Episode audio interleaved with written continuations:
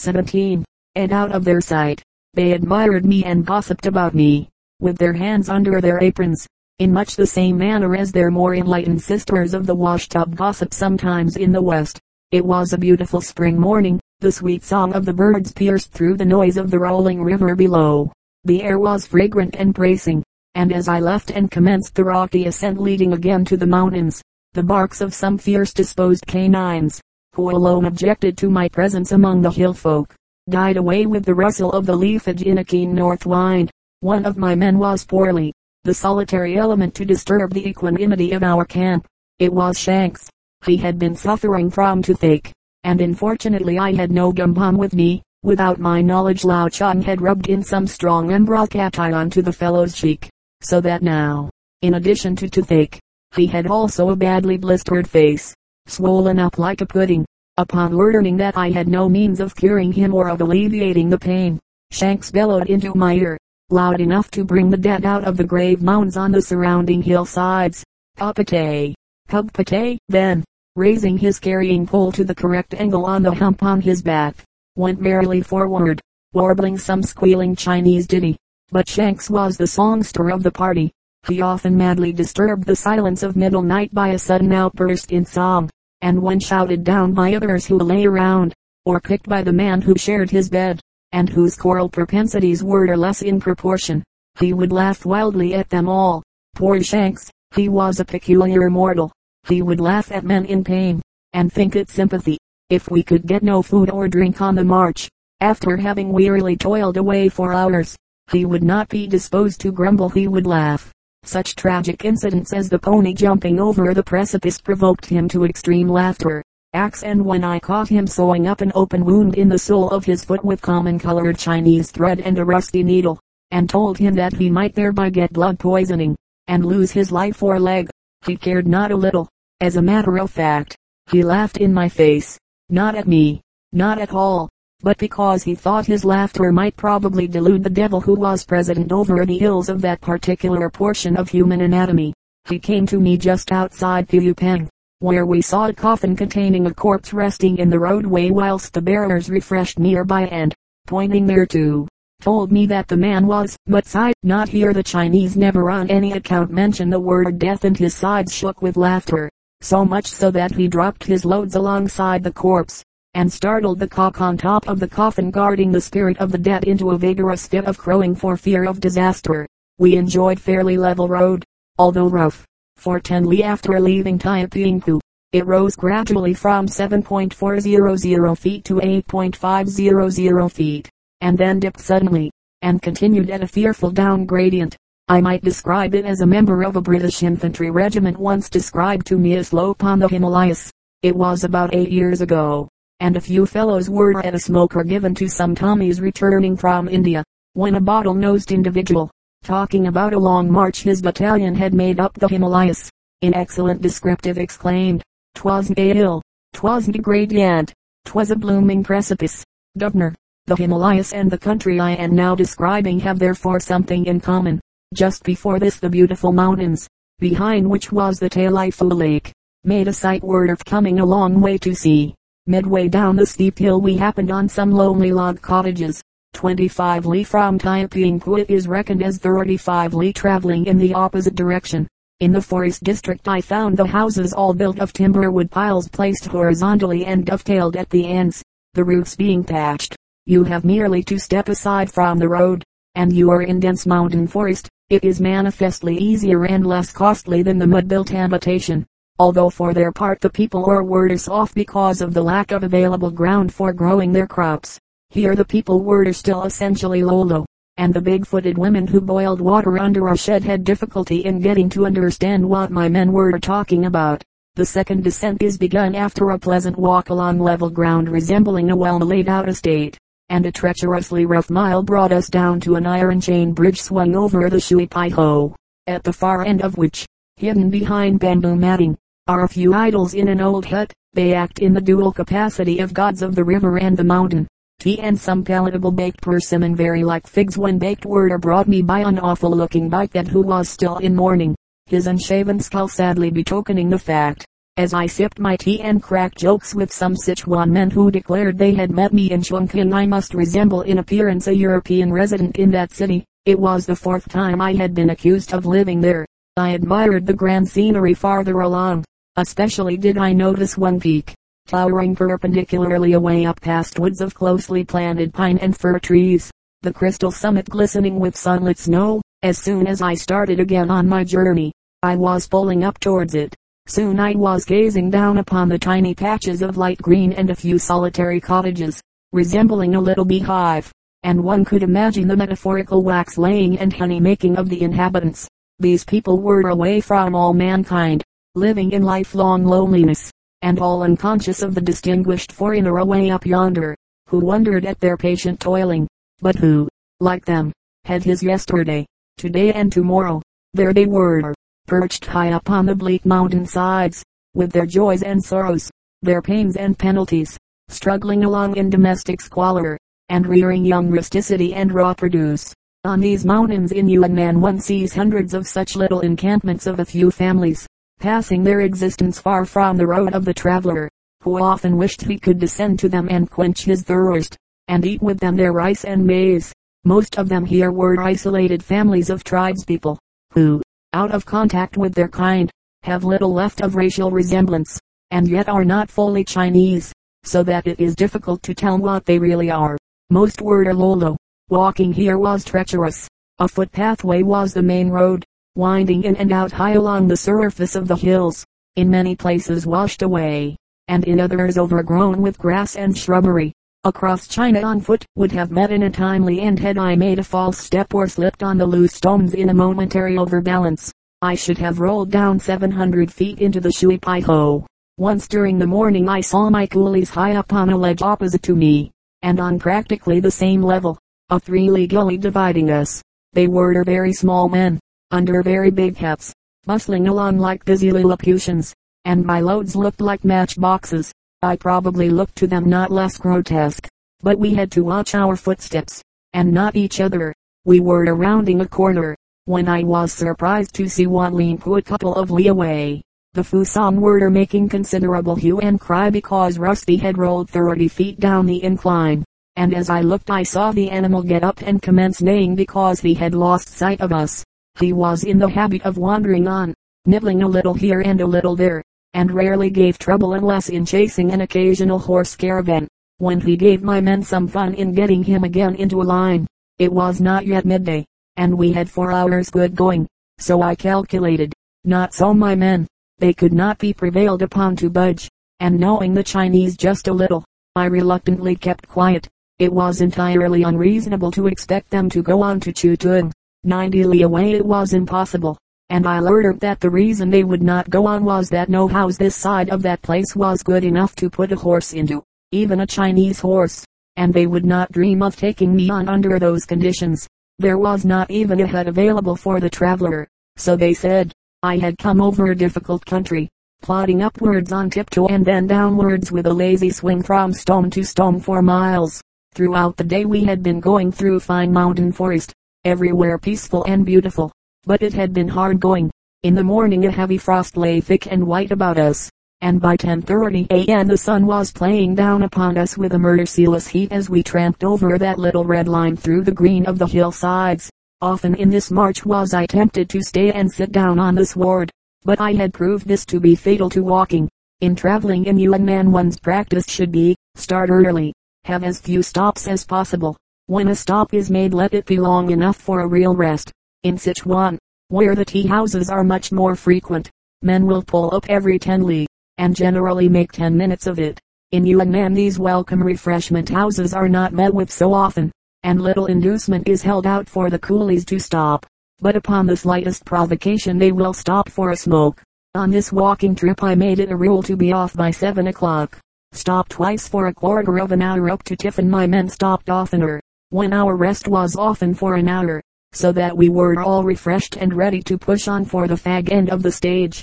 We generally were done by four or five o'clock, and I should be the last in the world to deny that by this time I had had enough for one day. Upon arrival I immediately washed my feet, an excellent practice of the Chinese, changed my footgear, drank many cups of tea, and often went straight to my Pukai. The roads of China take it out of the strongest man. There are no marathon runners here. Progress is a tedious toil, often on all fours.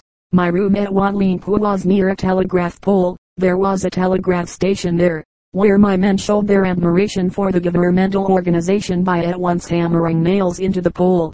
It was close to their laundry, and served admirably for the clothes line. A bamboo tied at one end with a string to a nail in the pole and the other end stuck through the paper in the window of the telegraph operator's apartment. But this is nothing.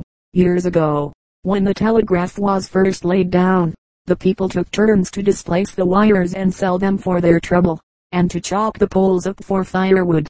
It continued for a considerable period, until an offender or one whom it was surmised had done this or would have done it if he could had his ears cut off and was led over the main road to the capital, to be admired by any compatriot contemplating a deal in wiring or timber used for telegraphic communication purposes.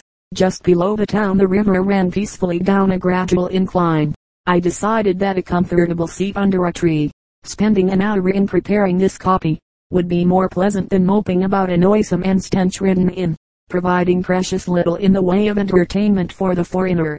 Next door a wedding party was making the afternoon hideous with their gongs and drums and crackers, and everywhere the usual hue and cry went abroad because a European was spending the day there. I imparted to my man my intentions for the afternoon. Immediately preparations were set on foot to get me down by the river, and it was publicly announced to the townspeople. The news ran throughout the town. That is P single quote U single quote S one little narrow street a sad mixture of a military trench and a West of England cobbled court, and instead of going alone to my shady nook by that silvery stream, one was accompanied by nine adult members of the unemployed band, three boys, and sundry stark naked urchins who seemed to be without home or habitation. One of these specimens of fleeting friendship was one-eyed, and a diseased hip rendered it difficult for him to keep pace with us. One was club-footed. One hare-lipped fellow had only half a nose, and they were nearly all goitres. As I write now these people, curious but not uncouth, are crouched around me on their haunches, after the fashion of the ape, their more Darwinian evolved companion and his shorthand notes being admired by an open-mouthed crowd. Down below my horse is entertaining the more hilarious of the party in his tantrums with the man who is trying to wash him footnotes, footnote X, the day before, whilst we were passing along the edge of a cliff we saw a deliberate suicide on the part of a pony.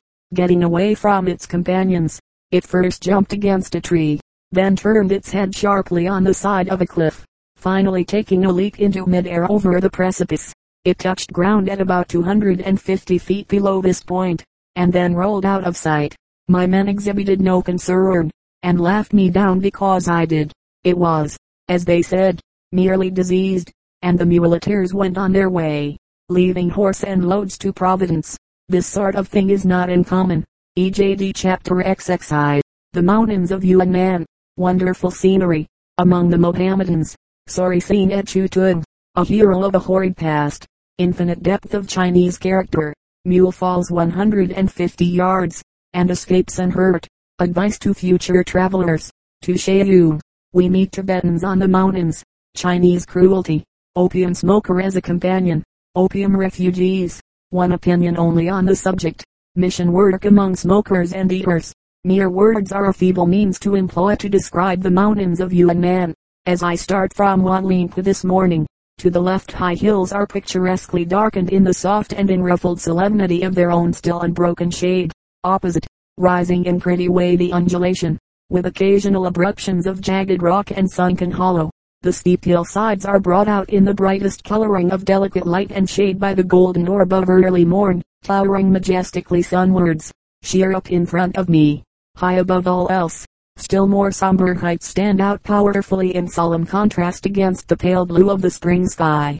The effect in the distance being antithetical and weird, with the magnificent sunshine eye standing up as a beautiful background of perpendicular white from whence range upon range of dark lines loom out in the hazy atmosphere, from the extreme summit of one snow-laden peak, whose white steeple seems truly a heavenward directed finger. I gaze abstractedly all around upon nothing but dark masses of gently waving hills, steep, weary ascents and descents, green and gold, and yellow and brown, and one's eyes rest upon a maze of thin white lines intertwining them all. These are the main roads. I am alone. My men are far behind. I am awed with an unnatural sense of bewildered wonderment in the midst of all this glory of the earth. Everything is so vast, so grand, so overpowering. Murmurings of the birds alone break the sense of sadness and loneliness.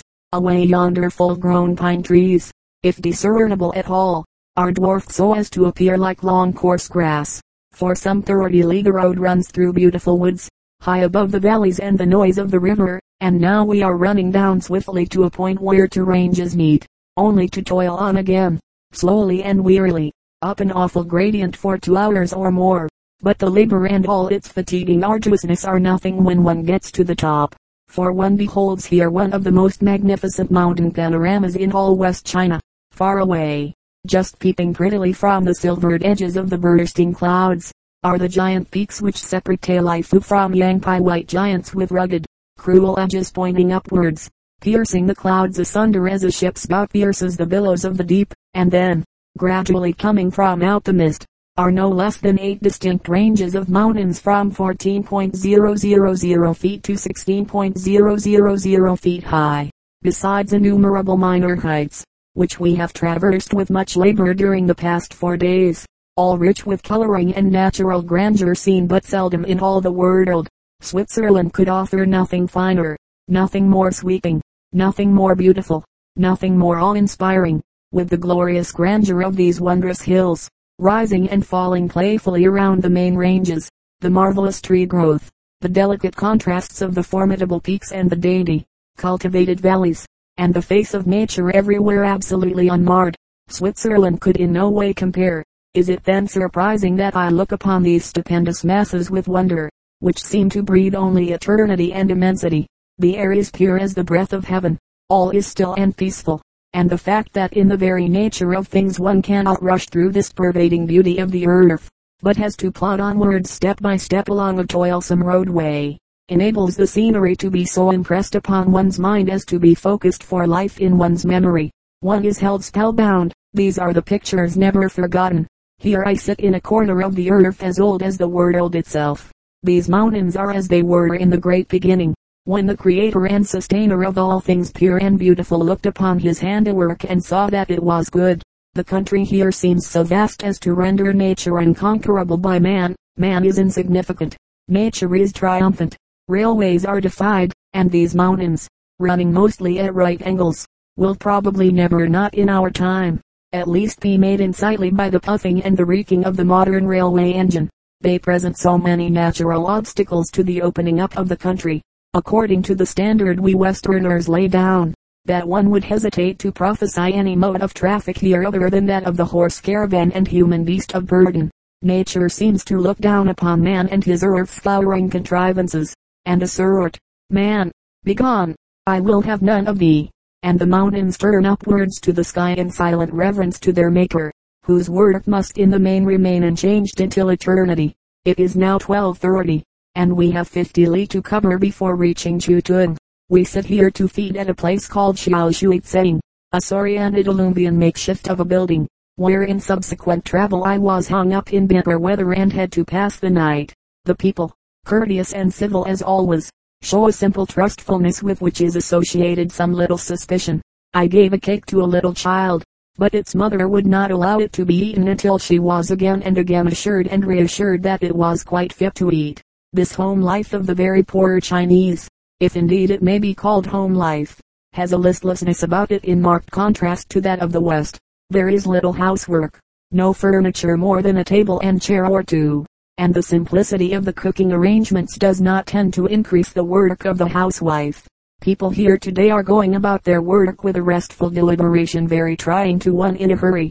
The women, with infants tied to their backs, do not work hard but very long.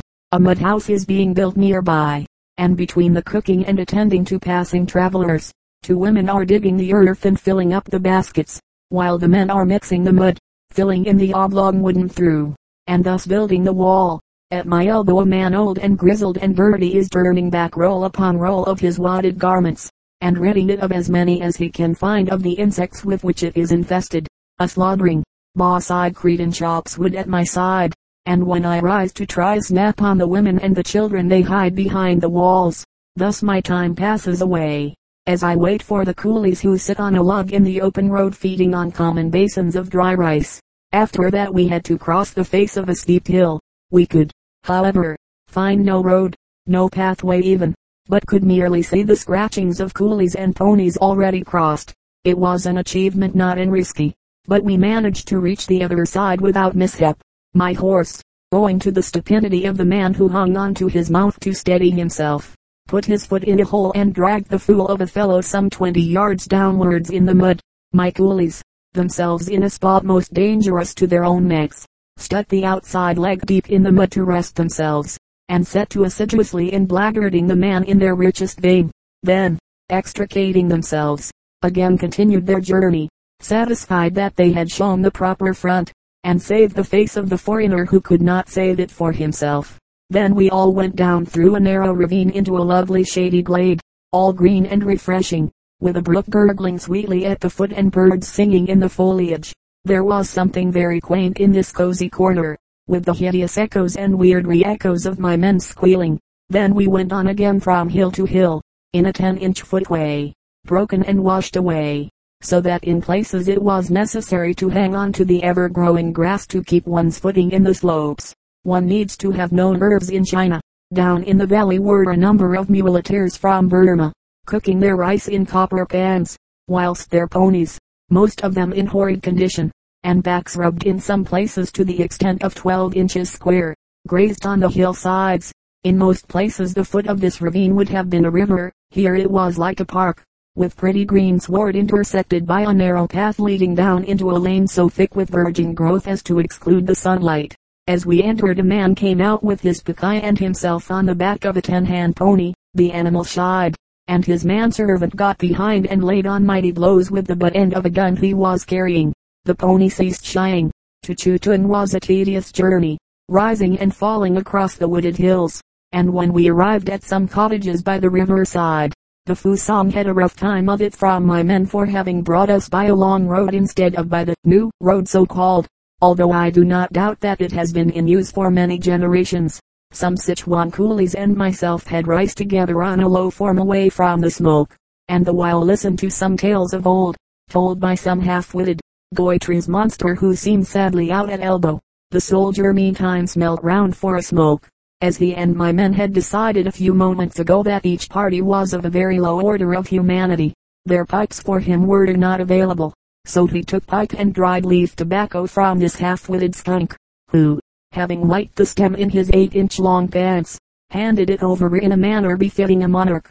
It measured some 60 or 70 inches from stem to bowl. From Wanlingpu to Chutun is reckoned as 80 li, it is quite 110, and the last part of the journey, over barren, wine-swept hills, most fatiguing. In contrast to the beauty of the morning's scenery, the country was black and bare, and a gale blew in our faces. My spirits were raised, however, by a coolie who joined us and who had a remarkable knowledge of the whole of the west of China, from Chongqing to Singhai, from Mentz to Tachi and Lutetium. Plied with questions, he willingly gave his answers, but he would persist in leading the way.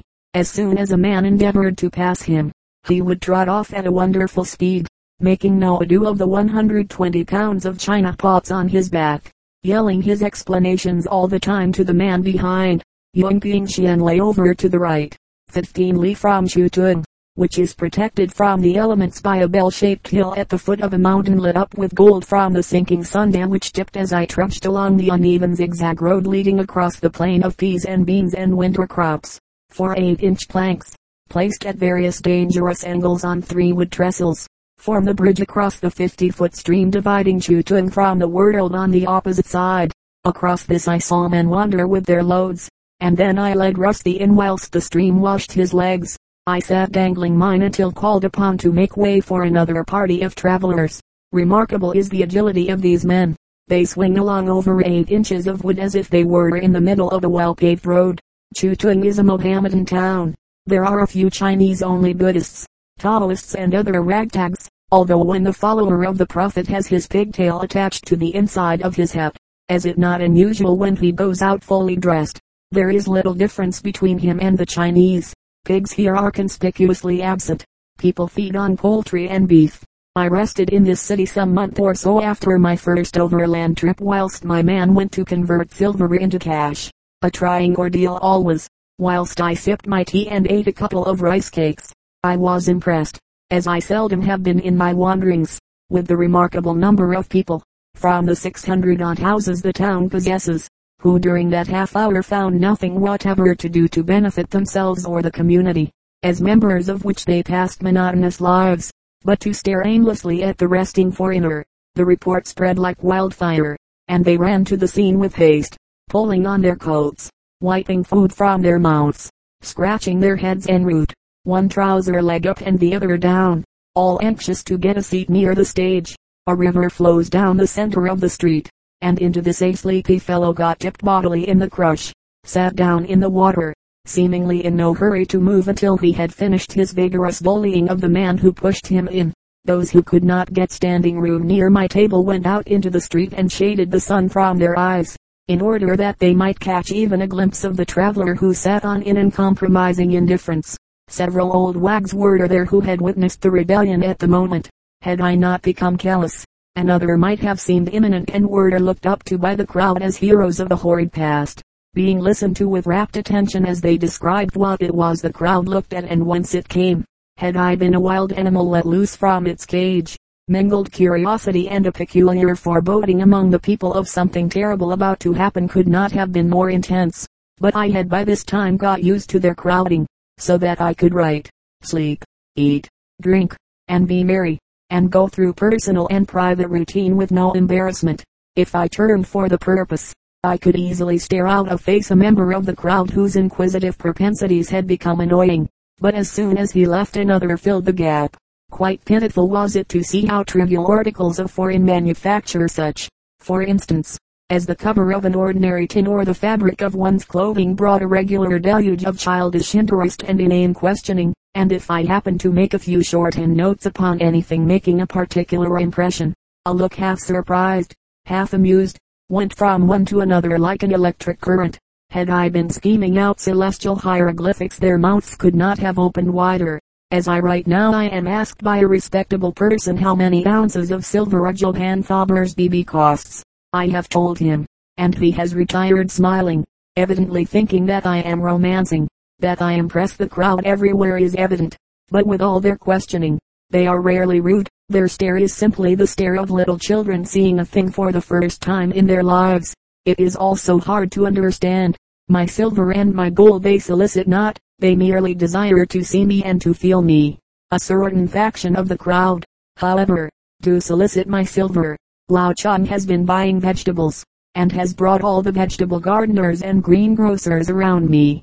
The poultry rearers are here too, and the forage dealers and the grass cutters and the basket makers, and other thrifty members of the commercial order of Chutun humankind. When I came away the people dropped into a line and strained their necks to get a parting smile. I was sped on my way with a public curiosity as if I were a penal servitor released from prison, a general home from a war, or something of that kind. And so this wonderful wonder of wonders was glad when he emerged from the labyrinthic, brain confusing bewilderment of Chinese interior life of this town into somewhat clearer regions. I could not understand, and to the wisest man, wide as may be his vision, the Chinese mind and character remain of a depth as infinite as is its possibility of expansion.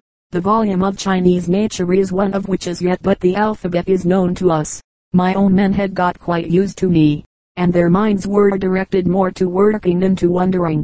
In China, as in other Asiatic countries, One's companions soon accustom themselves to one's little peculiarities of character, and what was miraculous to the crowd had by simple repetition ceased to be miraculous to them. As I put away my notebook after writing the last sentence, I saw a mule slip, fall, roll for 150 yards, losing its load on the down journey, and then walk up to the stream for a drink. AZ we started for Shayung on February 2, 1910 going over a road literally uncared for, full of loose jointed stones and sinking sand, down which ponies scrambled, while the Tibetans in charge covered themselves close in the uncured skins they wore. This was the first time I had ever seen Tibetans. They had huge earrings in their ears, and their antiquated top boots much better, however, than the Yunnan top boot gave them a peculiar appearance as they tramped downward in the frost.